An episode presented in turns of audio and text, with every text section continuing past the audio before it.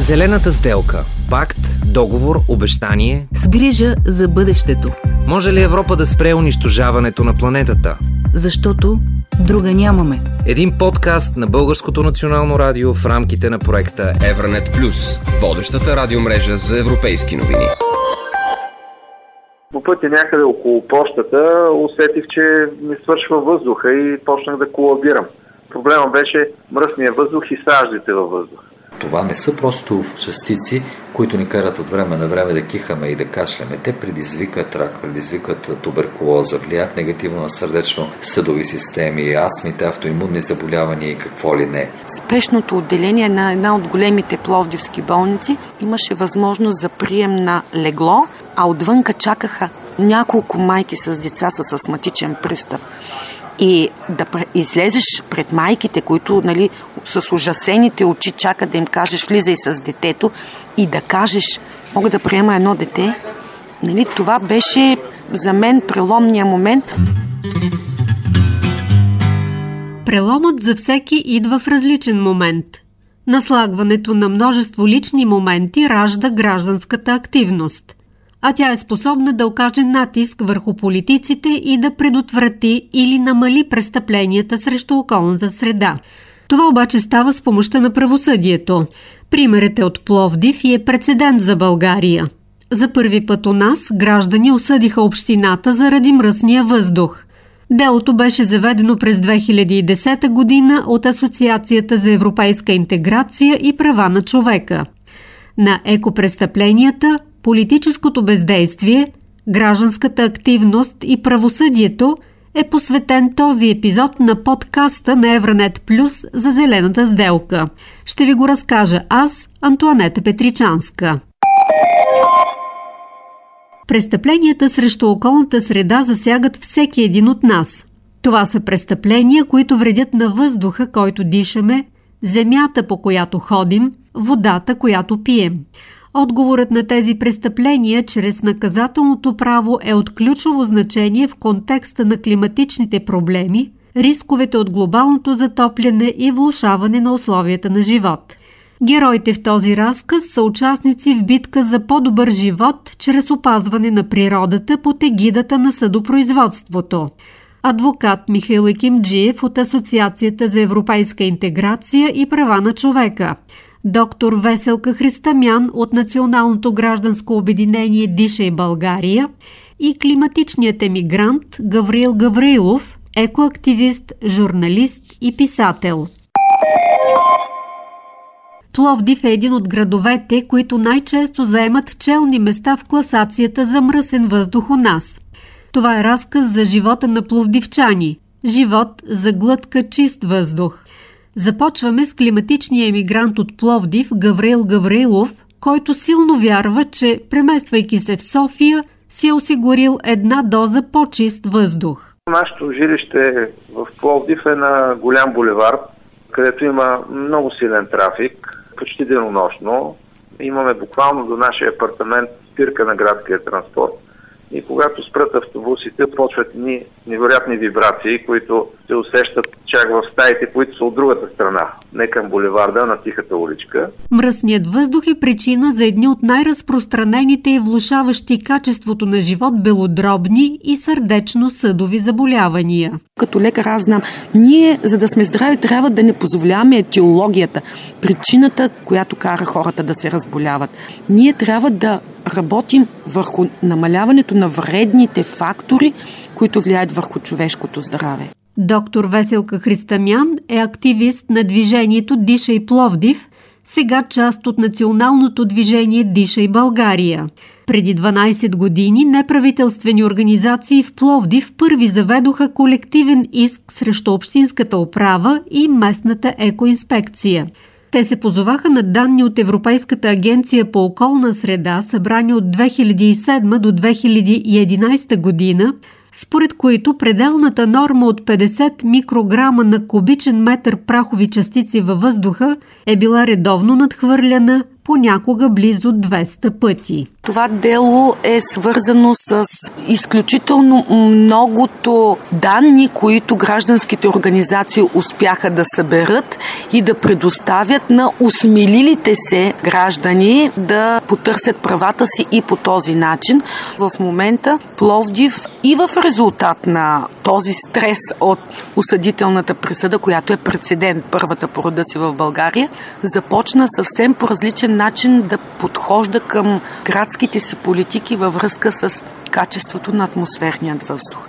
Това беше лост шанс нещата да тръгнат в правилната за хората посока гражданската енергия даде шанс да се помръднат някои от нещата, които години наред не бяха адекватни в управлението на Пловдив. Делото за мръсния въздух беше заведено от Асоциацията за европейска интеграция и права на човека.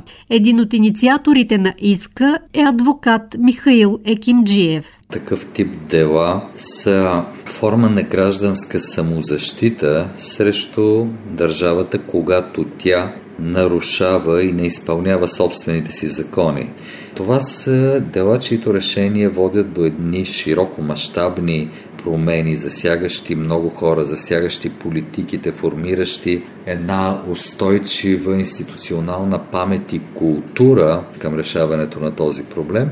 Ние проучвахме практика на европейски съдилища, на Европейска комисия в тази насока. Не срещнахме никъде подобен проблем да интерпретирам през призмата на вътрешно дело, което да е заведено и спечелено пред националните съдилища. Да, пред Европейски съд в Страсбург има такива дела, които обаче са загубени пред националните съдилища в Франция, в Италия.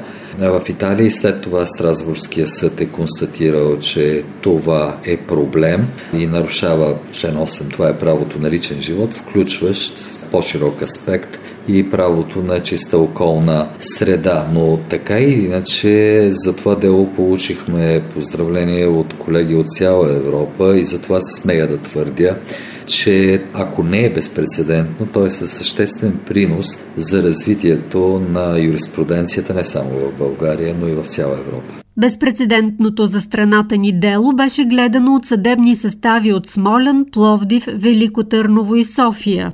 На 27 юли миналата година Върховният касационен съд взе решение, с което задължи властите в рамките на една година да предприемат всички мерки, за да изчистят мръсния въздух в Пловдив. Местните съди имаха формален повод да се отведат, като казаха, че те също като живеещи в Пловдив дишат този въздух и са предубедени. И за това се наложи делото да ходи в Смолян, в Велико Търново, след това да чака във Върховен съд две години, но поне в Върховен съд имаше смисъл очакането, защото именно Върховният съд постанови това забележително решение, а след нашето решение, половин година по-късно, подобно дело беше спечелено и от зелени организации в София, но отново Пловдив е авангарда. Юридически авангард има предвид. Ако ние имахме образовани, чувствителни към екологичната тема управляващи, Разбира се, никой не би похабил 10 години от професионалния си живот за воденето на такива дела, защото толкова време ни отне това дело. Това е нещо като законната самоотбрана срещу една престъпно бездействаща държавна машинерия.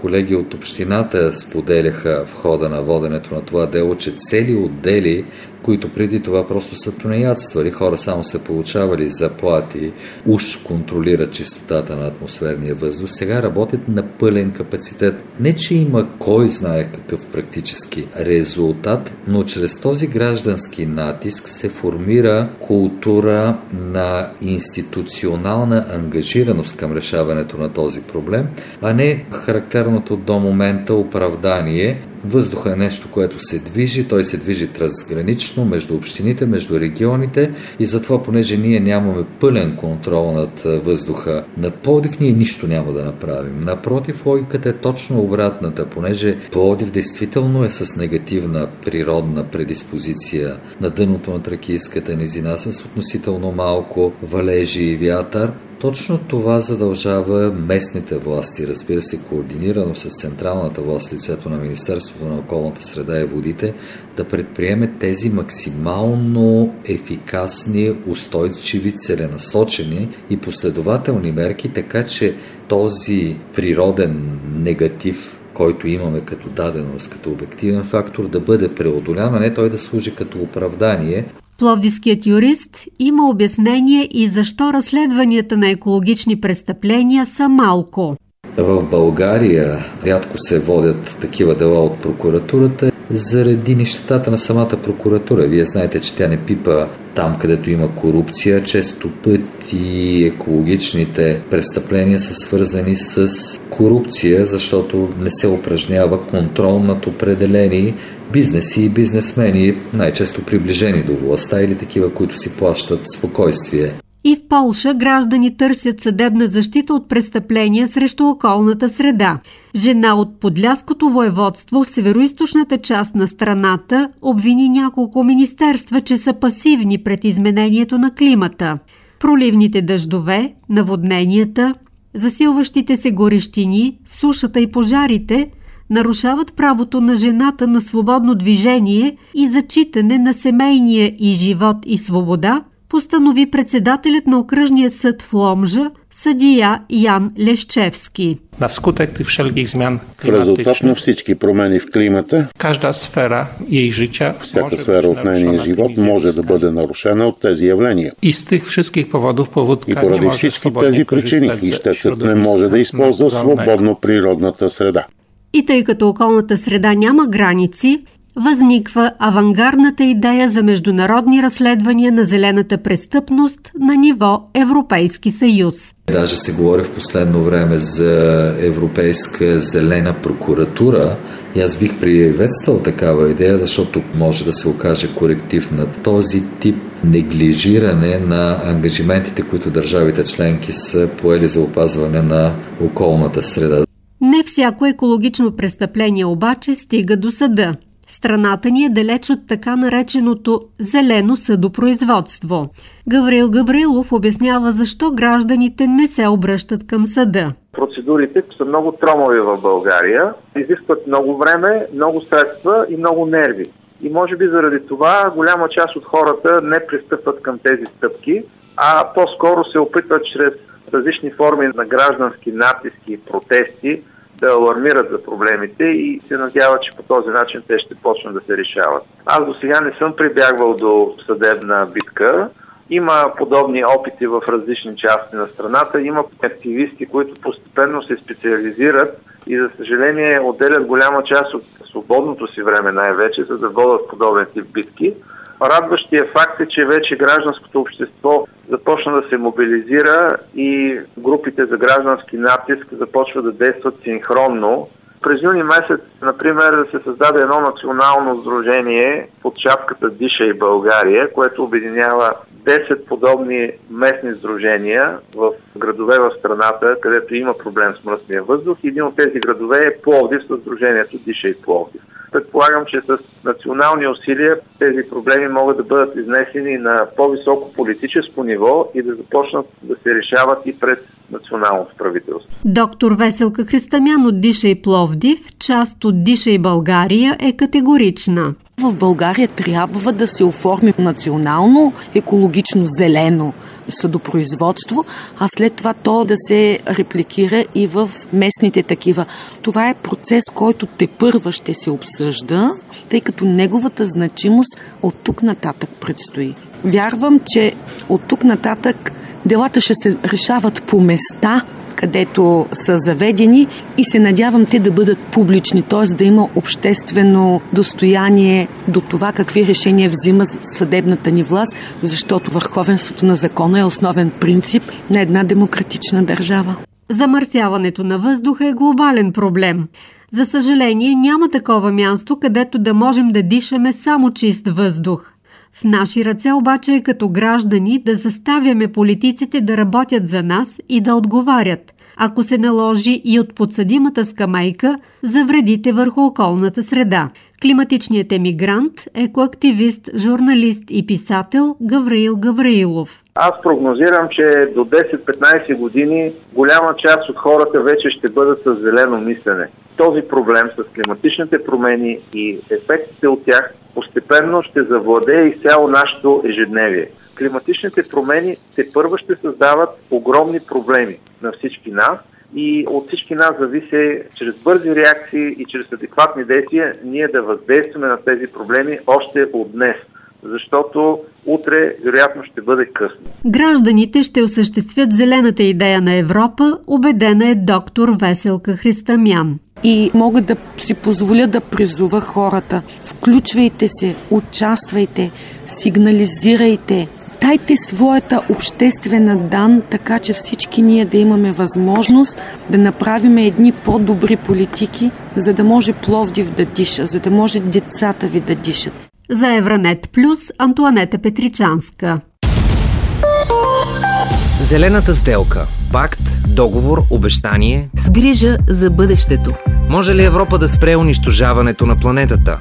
Защото друга нямаме. Един подкаст на Българското национално радио в рамките на проекта Евранет Плюс, водещата радиомрежа за европейски новини.